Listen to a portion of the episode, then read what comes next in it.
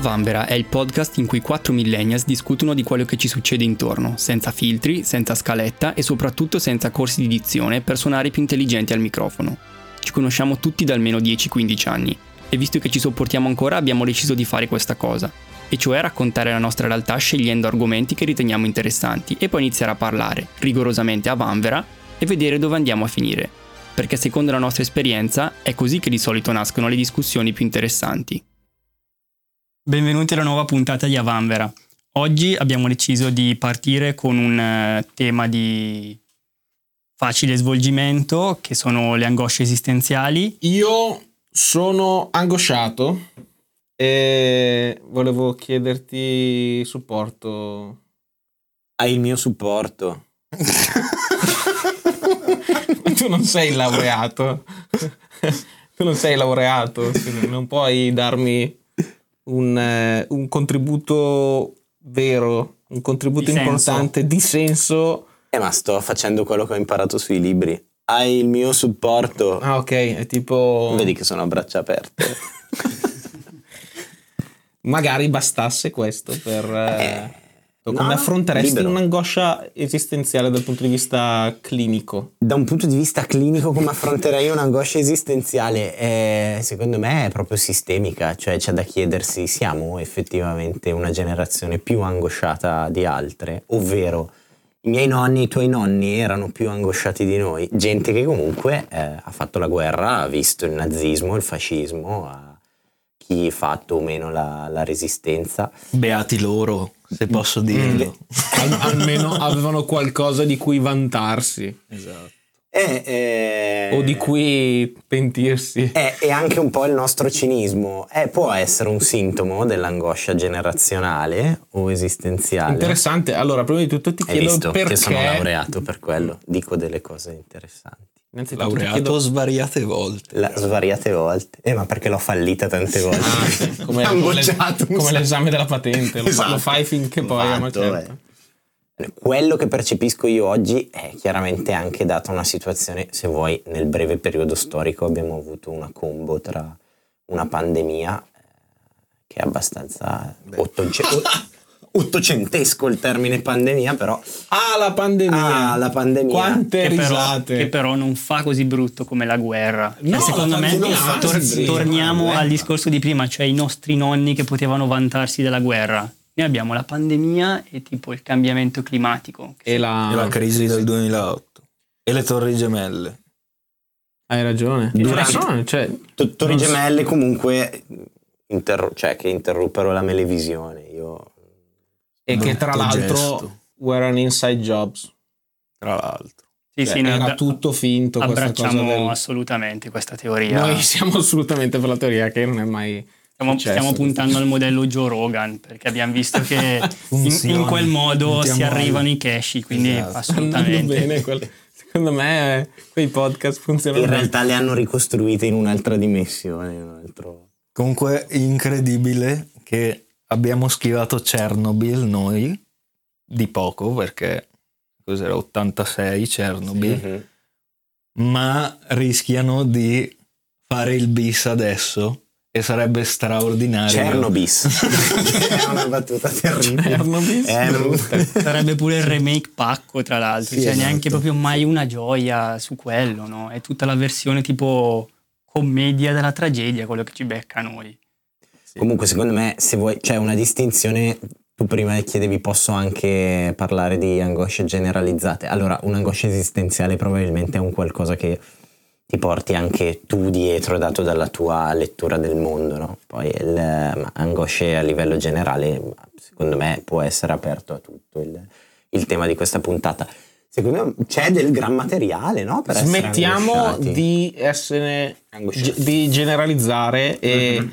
Tra l'altro abbiamo già offeso diverse categorie. Ci Eh, piace farlo comunque. Sì, ho visto che è un trend.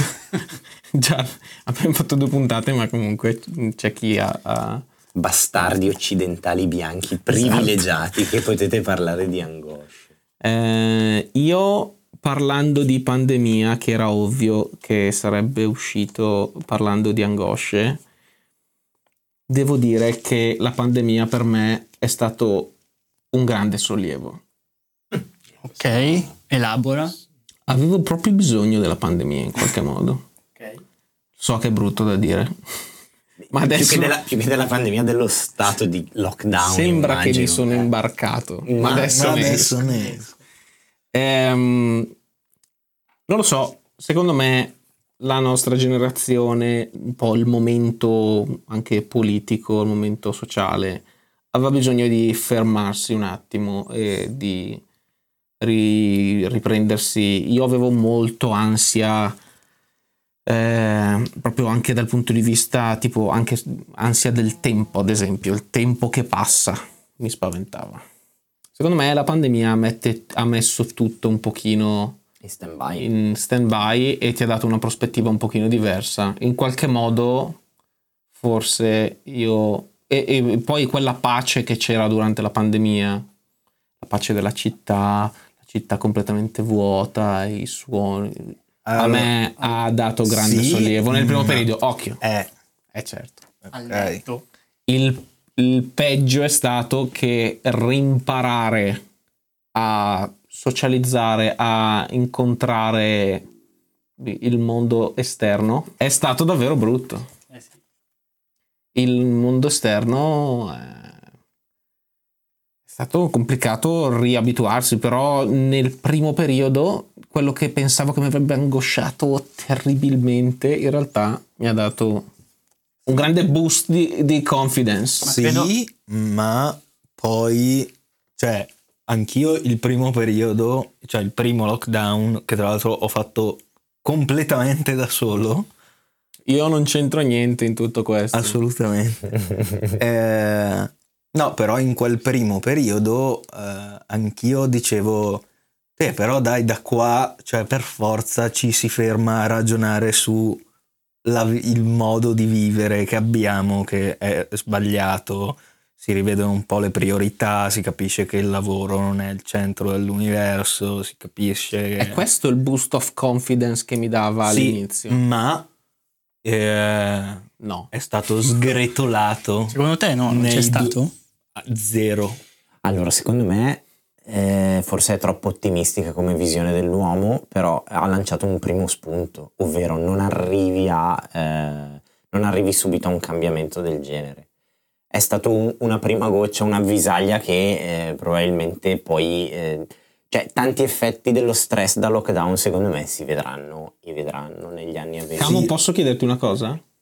Perché sei così intelligente nel podcast e così stupido nella vita vera? Perché non ho mai un microfono attaccato. Era be- sono, sono bellissimi gli interventi che fa. È intelligentissimo.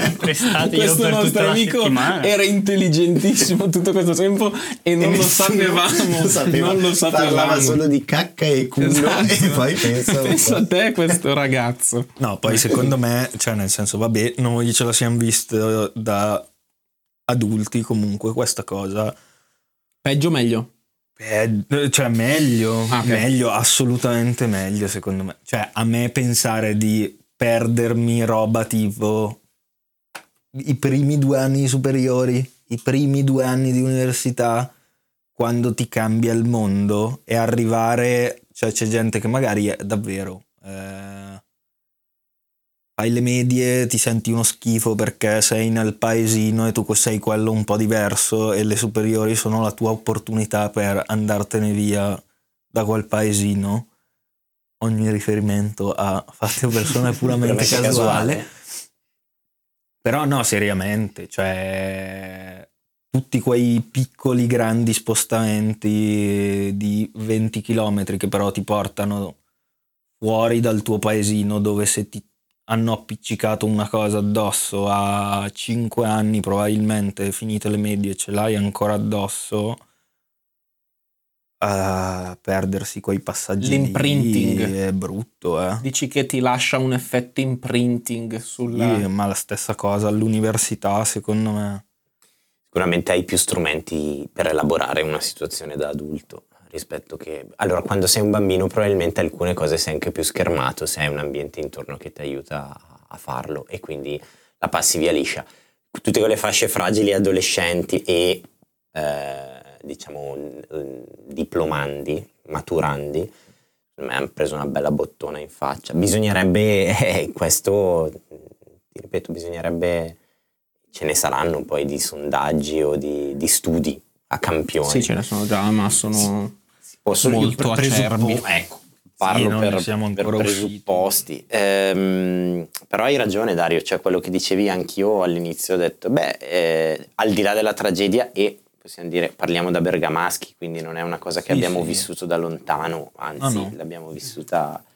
Era anche questo fatto di essere bergamaschi un pochino che dava grande fiducia in qualche modo in, eh, per opposizione, Mhm. perché con la- col terrore del virus e l'effetto allucinante che ha avuto in città, eh, in, in questa zona, eh, contemporaneamente c'era una grande solidarietà, c'era un senso di far parte proprio di una, eh, di una cerchia, di una comunità molto attiva, molto viva e che aveva capito che era importante stare insieme, eh, farsi, farsi forza insieme. Poi secondo me, ricollegandomi a quello che stavi dicendo tu Paul, è, è proprio come se avesse tolto tutto quello che avanzava a livello di eh, dibattito superfluo. È come se la gente si fosse accorta, ok, cioè tutte le polemiche, cagate varie, così avanzano tutte. Adesso c'è sta roba.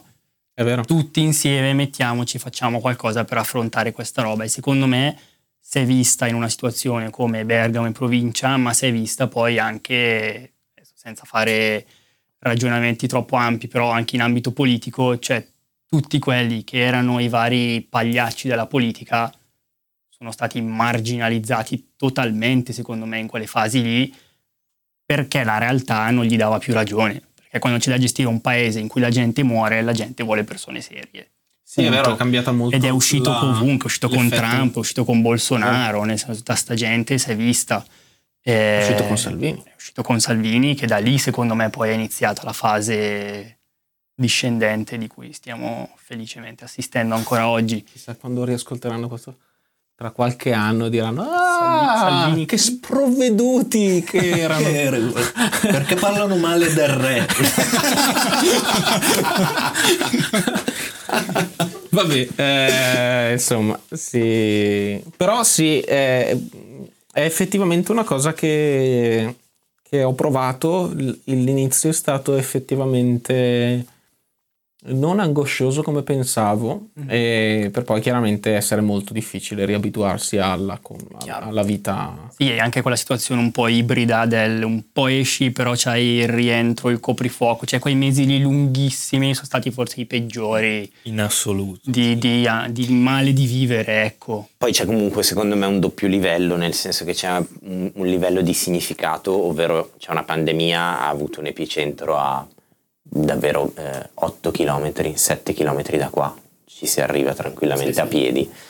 Ehm, e ci sono stati cioè, migliaia di morti e c'è gente come poi un nostro amico che si è fatto turni massacranti e ha visto veramente una situazione Il nostro migliore amico. uno dei nostri migliori amici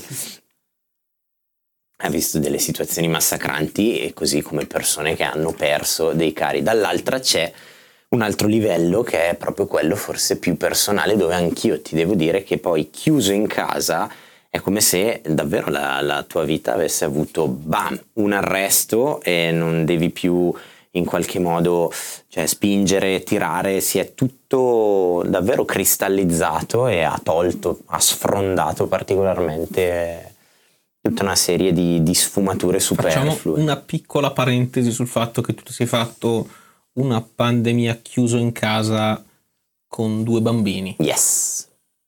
e anche una donna. Ho, ho sentito donna. anche di parlare di una donna che, che era Santa. donna. santa donna. L'animale più bello che c'è. Prima del becco. Eh, sì, quindi in teoria dovevi pagarla tanto. Sì, e... In pratica l'hai pagata, però è anche stato in qualche modo Beh, io non formante. sono mai No. stato così produttivo come durante questo, cioè ho veramente finito beh, un corso di un anno di educatore socio-pedagogico e eh, ho studiato una marea di robe perché perché la mattina, il pomeriggio, perché ci, abbiamo strutturato delle giornate in maniera molto ferrea e eh, comunque muovendoti davvero un quarto d'ora al giorno. Poi io da, dalle nove e mezzo quando i bambini andavano a letto alle due, quattro del mattino oh, avevo delle ore poi per coltivare tutta una serie di cose. Quindi in pratica, visto che stiamo andando, stiamo andando un po' fuori tema forse, eh, stiamo andando fuori tema perché effettivamente la pandemia non la metterei nella lista delle mie angosce. Voi? E anche questo è un rimanere in tema. No, no, no, io non l'ho vissuto, cioè ho, nel non metterla nelle mie angosce, ecco, vorrei anche specificare, non è una cosa che sottovaluto, nel senso che ci siamo sparati tutti, vaccini, eccetera. Non lo so, io il dopo la... Pensavo non lo so sui vaccini. Bello, una pie- un plot twist. Non lo so, Non io lo so, non so se l'ho fatto. No, eh, cioè dopo il primo lockdown in realtà sì, cioè, ho avuto dei periodi in cui non ce la facevo più. Perché... Ma perché appunto era l'esatto opposto di quello che pensavo sarebbe successo e da rivalutiamo il tutto, il sistema, togliamo dal centro dell'universo il lavoro, era diventato, ok raga, avete fatto due mesi a casa, adesso si può solo andare a lavorare, nient'altro.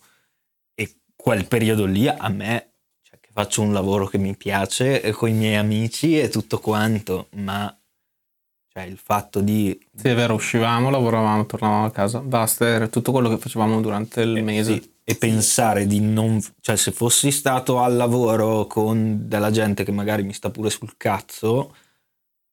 eh, È un, po', eh, è un po' orwelliana comunque come situazione. eh, Effettivamente. molto, Sì, molto. sì, assolutamente. Cioè, a E me quel comunque periodo lì... Orwell e angosce, l'angoscia- dai, ci sta bene. Orwell e angoscia se la giocano bene.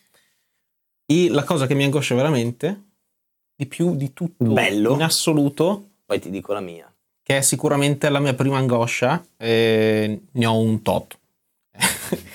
Eh, ne ho, scelto questa perché è proprio la più rappresentativa secondo me. Riprova tra qualche secondo. Eh beh, hai Eh, parlato di eh, Orwell. È Google. La cosa più rappresentativa. È Google. Distopia. No, eh, la cosa che mi angoscia di più è la saturazione, l'ipersaturazione, cioè quel, quell'effetto da c'è troppa roba, Mhm. troppi contenuti, troppa arte, troppe fotografie, troppi video. Tu la senti tanto sta cosa? Tantissimo. Mm. Troppi podcast. Troppi, che è verissimo tra l'altro, no, è vero. troppi contenuti, troppi siti, troppi mm, siti di troppi articoli. Non riesco a star dietro a queste cose, è troppa roba, non capisco più cosa è cosa, cosa funziona, qual è il sito buono, qual è il sito sbagliato, dove funziona. C'è troppa roba. È anche legato quindi al, nel, nel contesto proprio di media informazione, tu dici, oltre che Sì, cioè, secondo me è un artistico e- effetto molto dovuto al- all'uso che faccio del computer e dei media in generale, chiaramente a seconda di come lo usi hai. Secondo me è un effetto diverso, ma quando guardi la lista delle live di Twitch, la lista delle live di Twitch, ti viene un'ansia da ma perché migliaia chi, guarderà, chi guarderà tutti questi contenuti? Se guardi se li metti in ordine di viewer e vedi tutti i contenuti con zero visualizzazioni con zero persone che stanno guardando la live sono a migliaia decine di migliaia di gente che manda online video di loro e, e dici ma cioè, eh, ti fa capire quanto è Sì, complicato sì. Sì, accedere a certe cose.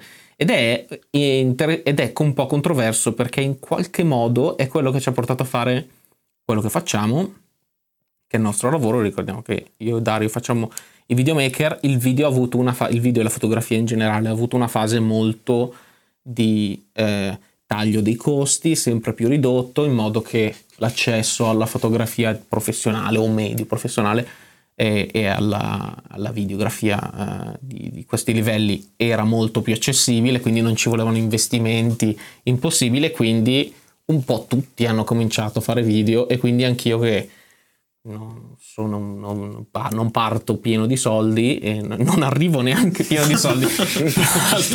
e, um, abbiamo potuto accedere a queste cose, comprarci la nostra prima camera, cominciare a fare le cose, eccetera. Effettivamente noi siamo riusciti, grazie a quello, però contemporaneamente il fatto che tutti possano accedere a quella mm. cosa mm. e che tutti facciano quelle cose è spaventoso. Mi spaventa. Sì, sì, sì, ma assolutamente. Ma io, è... io avverto di più la prima parte di quello che dicevi, cioè la, la sovrabbondanza e perché a me, ad esempio, da un punto di vista dell'informazione, mi fa sentire sempre in difetto e perennemente in ritardo. Cioè io guardo le cose, le tab che ho aperto sul computer e non sono neanche un super eh, che tiene 90.000 tab aperte, tipo la, tipo la, mia compagna ad esempio che ha... Tipo io. Tipo tu stesso lo fai. Ma io sono molto meno. no, non è vero. Cioè, io tengo... Se non arrivi a 90 arrivi a 70. No. Comunque è una cosa che, che mi fa sentire veramente molto in difetto e mi fa arrivare alla sera sempre con l'idea di non aver fatto abbastanza e quindi arrivi a fine settimana che sei sdrenato dall'idea di non aver fatto quello che avresti dovuto fare per informarti, per il lavoro, per capire meglio le cose. E, e boh, è proprio una sensazione di, di, che, che, ti sfinisce alla lunga. Ecco, secondo me c'è un filo conduttore molto forte tra quello che avete detto voi tre, eh, quando Dario parlava della, della fine della pandemia e della speranza che si rivisitasse anche un po' un'impronta di società non improntata sul lavoro, sulla produttività, del fatto che questa produttività è un'iperproduttività e quindi porta 270 milioni di contenuti e del fatto che questi contenuti comunque ti portano anche a percepire un senso di inadeguatezza, no? Cioè nel dire cazzo non ho prodotto abbastanza e quindi non mi sento... E, e questo secondo me è abbastanza per darti una, una bella angoscia. Eh, di contro, sì. gli stessi media, secondo me, la stessa informazione è veramente, per lo stesso motivo, è molto complesso informarsi ad oggi. Ma anche informare. Be- anche informare. Difficilissimo. Difficilissimo e, e informarsi. Da un lato meglio perché probabilmente riescono ad esistere molti più punti di vista. Eh, ma non è meglio. Ma eh, questo sarebbe un altro podcast. Allora, non è meglio. Per fare un, un mini inciso su sta cosa, secondo me, magari sbaglio, però può essere meglio se ti sai muovere in questo ambito. Per la popolazione generale, secondo me, è un casino. Beh, si vede l'effetto. Esatto, perché la vaccini. gente prende tutto per buono o prende Chiaro. tutto per una cagata e non, non hanno più idea di cosa seguire, di come informarsi eh, se appunto magari, non lo so, per uno come noi che comunque un minimo di tempo sui social media ma anche online lo passa e quindi dopo un po' ci fa un, un minimo l'occhio, eh, avere questa sovrabbondanza di, di, fonti e di mezzi può essere un vantaggio, per altri secondo me è veramente un... È molto confusivo. Un oceano. Sì, sì. Uh, sì, però c'è da dire che secondo me... Mh mm, cioè, nel senso, questa è una cosa che crea angoscia a noi, non di certo alle persone sì. che non si sanno muovere sui certo. social, perché... No, no, sì, sì, è per persone. Quelle che poi ti mandano su WhatsApp eh, i vaccini ti fanno diventare No, non, hanno, non hanno ansia. Assu- non vabbè, hanno, ma perché per Anzi, loro era... È il futuro. Eh, ma no, perché per loro guardare Facebook, la loro bacheca, è lo stesso sforzo che no, guardare, forse... accendere la tele e mettere su Poi, rete 4. Sa- saranno, saranno, angosciati cioè, dai vaccini, nel senso avranno anche loro, io immagino ognuno abbia poi le, le, le sue... Poi vabbè, cioè, se dobbiamo parlare dei social... Quelle delle angosce, cioè vabbè voi due vi siete cancellati da ogni social. Secondo Penso me per è, è, è, il primo. Sì, sì, sì. Beh, io mi sono felicemente suicidato. Eh, proprio un po'. Eh, beh, ci sono vari, vari, varie spiegazioni, ma probabilmente anche solo quando magari utilizzo per vedere alcune pagine tra cui quella degli illustratori fantasy e quella dei treni della Fondazione Storica delle Ferrovie dello Stato, dell'Instagram della, della mia compagna, ehm, mi dà proprio molto fastidio questo iper bombardamento di contenuti. Ma di anche perché La- la- guarda che la home di Instagram è una Com- sfida alla tua, alla tua stabilità mentale ogni volta. Sì, È veramente il- difficile Anche farcela. perché vedi il top. Cioè, nel Sempre, senso, sempre il non vedi di le cose. Cioè, non è che uno mette su un disegno che gli è uscito male. O Eh, un video che gli è, questo uscito è- male. È verissimo, eh. questo è verissimo, però devo dire che se ci fosse anche il bottom, se ci fosse il peggio anche della gente e il meglio e il peggio, se ci fosse tutto della gente, comunque mi metterebbe ansia. Sì, ma non Eh, così. eh, sono troppi dati da... Potrebbe essere molto educativo fare un, un so- un, Beh, un social fondato sul peggio della gente, Eh sì. cioè non peggio nel senso deep web tipo, che poi è finisce la cacca, malissimo. questa è la cacca che ho fatto oggi. E secondo la me mia torta mediocre questa. Questa è la torta peggiore che ho fatto. il bottom però lo inizi a vedere su Facebook, eh, perché secondo me tipo, il contenuto scrauso perché è fatto da gente che non ha idea di quali siano i contenuti fighi, cioè vai su Facebook, la trovi. Spieghiamo che Facebook è questo social eh, Grazie per il contesto, di... No, perché anche Gio ci ha detto, facciamo un po' di contesto, effettivamente chi ascolterà tra, tra un anno questo podcast dirà cos'era questo Facebook. Quando re Matteo Quando Matteo avrà cancellato dalla faccia della terra Zuckerberg, mandato su. Ehm, sì, Facebook però è la feccia in quanto in quanto sono rimasti i peggiori. Esatto. Anche se Facebook ha una parte bellissima ancora, che sono i gruppi. Mm, È rimasta forte questa parte. È- ed è il- sono gli eredi dei forum vecchi e quella Mhm. parte lì ci trovi ancora della tro- della- delle robe che manco su Reddit trovi. Però odio che sia gestito da Facebook Sì, l'eredità dei forum. eh. Eh, lo so. Eh, beh. Non mi piace. Secondo me il... Perché non è mai arrivato in Italia Reddit, che avrebbe avuto più senso come forum. No, ma anche all'estero. eh. Anche gruppi in inglese c'è un botto di roba che è su Facebook come gruppi. Te lo assicuro. Sì, sì, no, ci credo, mi, mi dispiace. Eh, lo so. Comunque secondo me il social re dell'angoscia più ancora di Instagram è LinkedIn. Perché Sì. LinkedIn mette assieme Non ne so il, niente. il sistema dei social, quindi di apparire e performare al massimo con il mondo del lavoro.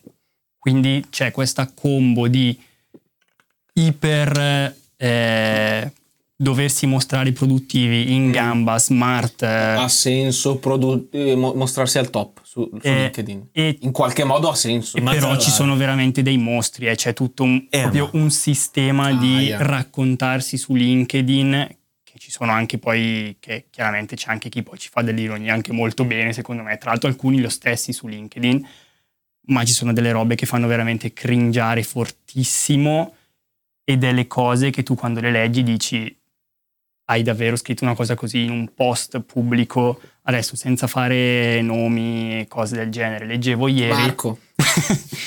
Così, un nome. a caso. Solido come nome. Marco. leggevo ieri una persona che conoscevano, che, che cono- che conosco, che aveva ripostato un post di sua sorella che aveva avuto un cancro. Sua sorella ha postato questa cosa mettendo come fulcro della sua esperienza, chiaramente sei su LinkedIn, ok, eh, social per il mondo del lavoro, però incentrando il fatto che lei comunque anche durante il cancro, durante la malattia, aveva voluto continuare a lavorare perché aveva avuto un team che l'aveva sostenuta, che aveva avuto un datore di lavoro. Mm. E capisci quando arrivi a quegli estremi lì, guarda che è pesante, cioè vuol dire che se tu metti in ballo una cosa così personale come una malattia del genere per un post, per cosa, cioè che messaggio stai mandando? Curriculum. Eh, capisci? Cioè, Comunque deve essere allineata al tuo curriculum. No, e E poi, Sei poi- comunque riuscito a lavorare. E poi queste cose prendono lavorare. 10-20 mila like, perché poi prendono una barca di like perché c'è pieno di sti tra giovani in carriera e boomer che si gasano per queste Quanto cose. li odio. Quelli è una bella puntata che potremmo fare, quelli, i, i giovani lavoratori.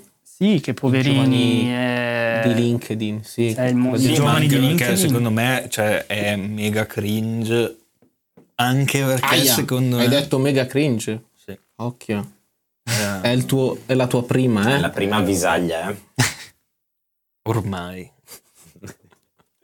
Eh, no, però secondo me è anche dovuto al fatto che tu su LinkedIn chi è che devi impressionare? Chi ti dovrà assumere e chi ti dovrà assumere? Un boomer. Quindi non puoi parlare, cioè non puoi fare il post che faresti su Instagram No, probabilmente. Ma neanche il Quindi- post davvero interessante, probabilmente non ha senso No, farlo. no, è proprio l'oceano delle banalità, delle Eh cose sì, che possono andare. essere È, incredibile.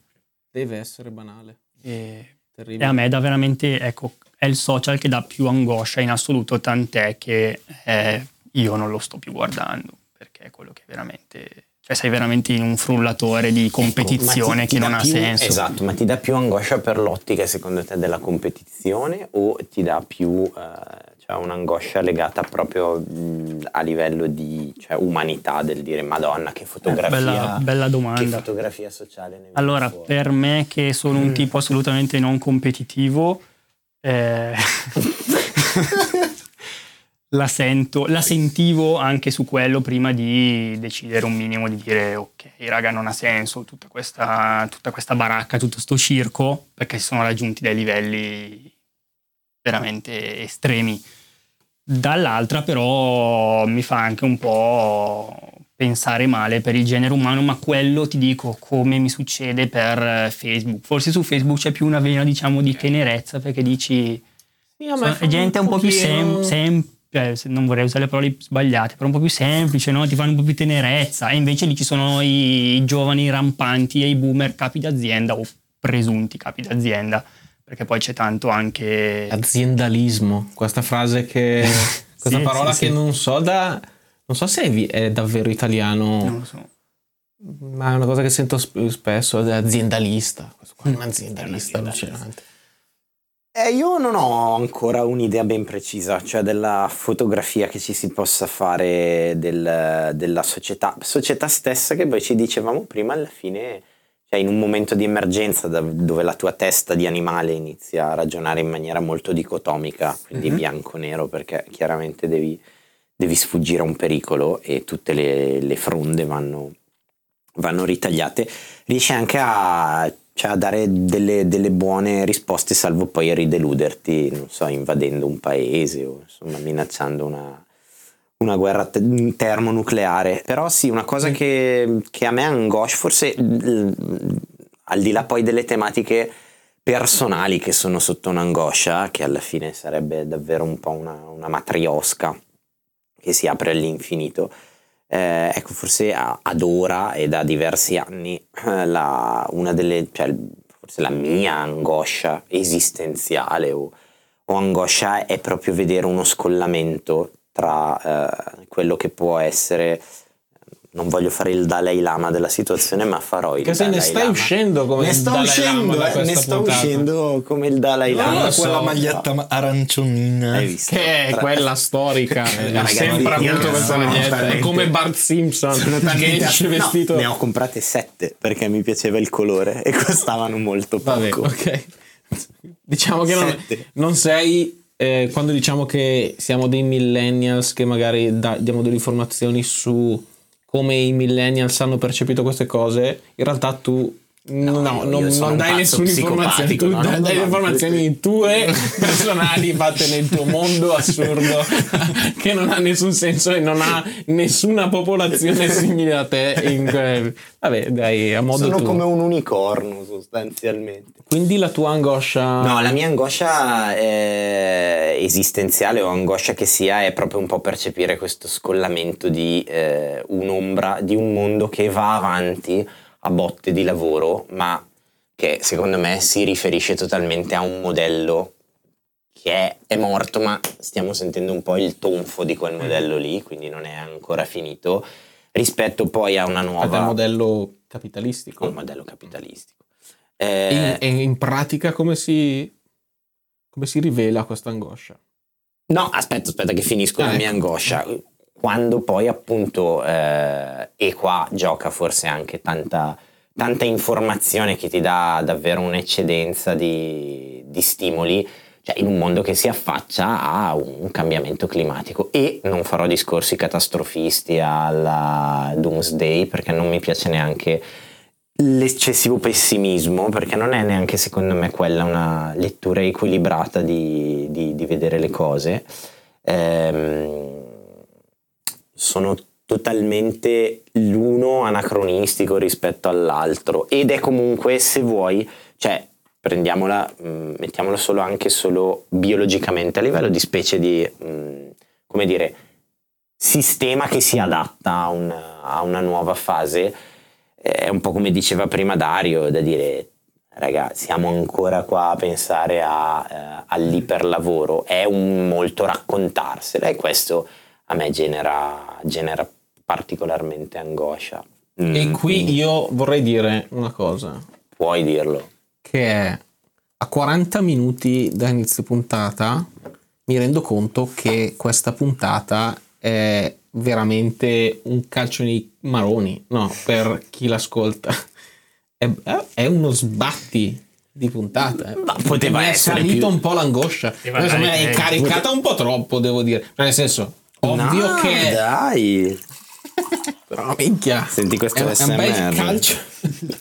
A me piace ogni tanto dare dei calci nei denti, però si può anche farlo, cioè, dicendosi, eh, cioè, alla fine è una riflessione. secondo me No, ma non, non lo sto dicendo in riferimento a quello che hai detto tu. Ti penso in generale che è 40 minuti che parliamo delle nostre angosce. Mi sta salendo. Mi sta salendo. Ah, in generale. Io comunque non so ancora se al plurale angosce si scrive con la I o senza I e questo un po' me la fa salire. L'angoscia. Mango- mangoscia.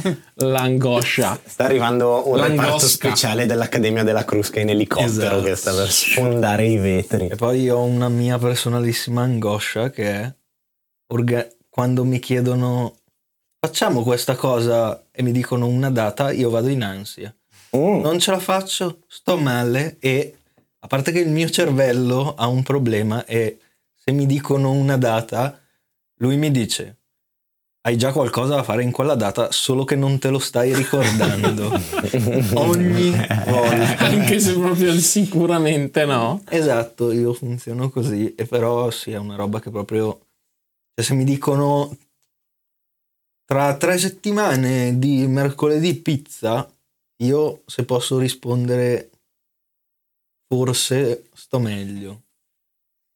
Posso confermarlo quando gli chiedi una cosa anche per il giorno dopo, lui non ti sa mai rispondere. Se vogliamo verificare, ho una cosa da chiedere a Dario, vera. Lunedì c'è eh, Licorice Pizza al cinema in versione originale. È una data unica, bisogna andare proprio in quella data, Dario. Andiamo? Allora qua ne esco perché ci avevo già pensato a questo. Comunque, se posso chiudere Sì. la puntata senza fare il Dalai Lama, ma in realtà facendo il Dalai Lama. Dalai Lama o il Dalema? Esatto. Il, il Dalai Ma, il Dalai Lama. Dalai Lama, bello. Grande Massimo Dalai eroe Massimo. Dalai Lama. Massimo Dalai Lama. Ragazzi dello zoo di Baffino per citare la copertina dell'Espresso. Che alla fine mettiamo che questo podcast venga risparmiato quando Matteo il re salirà al potere e brucerà qualsiasi tipo di traccia e verrà ascoltato semmai da- anche solo da una persona. Alla fine è, è vero che parlare di angosce è, è angosciante, però cazzo è anche l'unico modo, cioè proprio parlarne è, è la maniera in cui pian piano poi le depotenzi, no? E quindi le, le butti fuori. È bellissimo. Grazie. Nella prossima puntata sentirete Camo quello deficiente con cui stiamo generalmente, non quello intelligente Non quello- che fa finta di essere. Esatto, a proposito di iperprestazioni da LinkedIn. Che lui, Esatto, lui- sto scrivendo. Sta facendo il curriculum. Sto sta- facendo quello stasera, serio. eh. lui è qua sul suo bigliettino facendo finta di essersi appuntato tre cose, ma ci ha lavorato una settimana questa puntata. Era prontissimo sulle angosce. D'altronde è un argomento che hai deciso tu. Ho deciso io, ho proposto io. Grazie, eh. grazie, grazie, grazie, grazie. E buonanotte. Sei, un grande. Sei proprio un grande. Ecco, vi- allora vi lascio con la, la SMR, così se lo ascoltate di notte sappiate che comunque morirete malissimo. Buonanotte, ciao. A Vanvera è un podcast di Fabio Frettoli in collaborazione con Noi Elevator Studio. Ai microfoni avete sentito Fabio, Paolo, Camo e Dario. Se vi piace quello che avete ascoltato, consigliatelo ai vostri amici angosciati, genitori, fidanzati, zii e parenti. Noi ci risentiamo la settimana prossima. Ciao!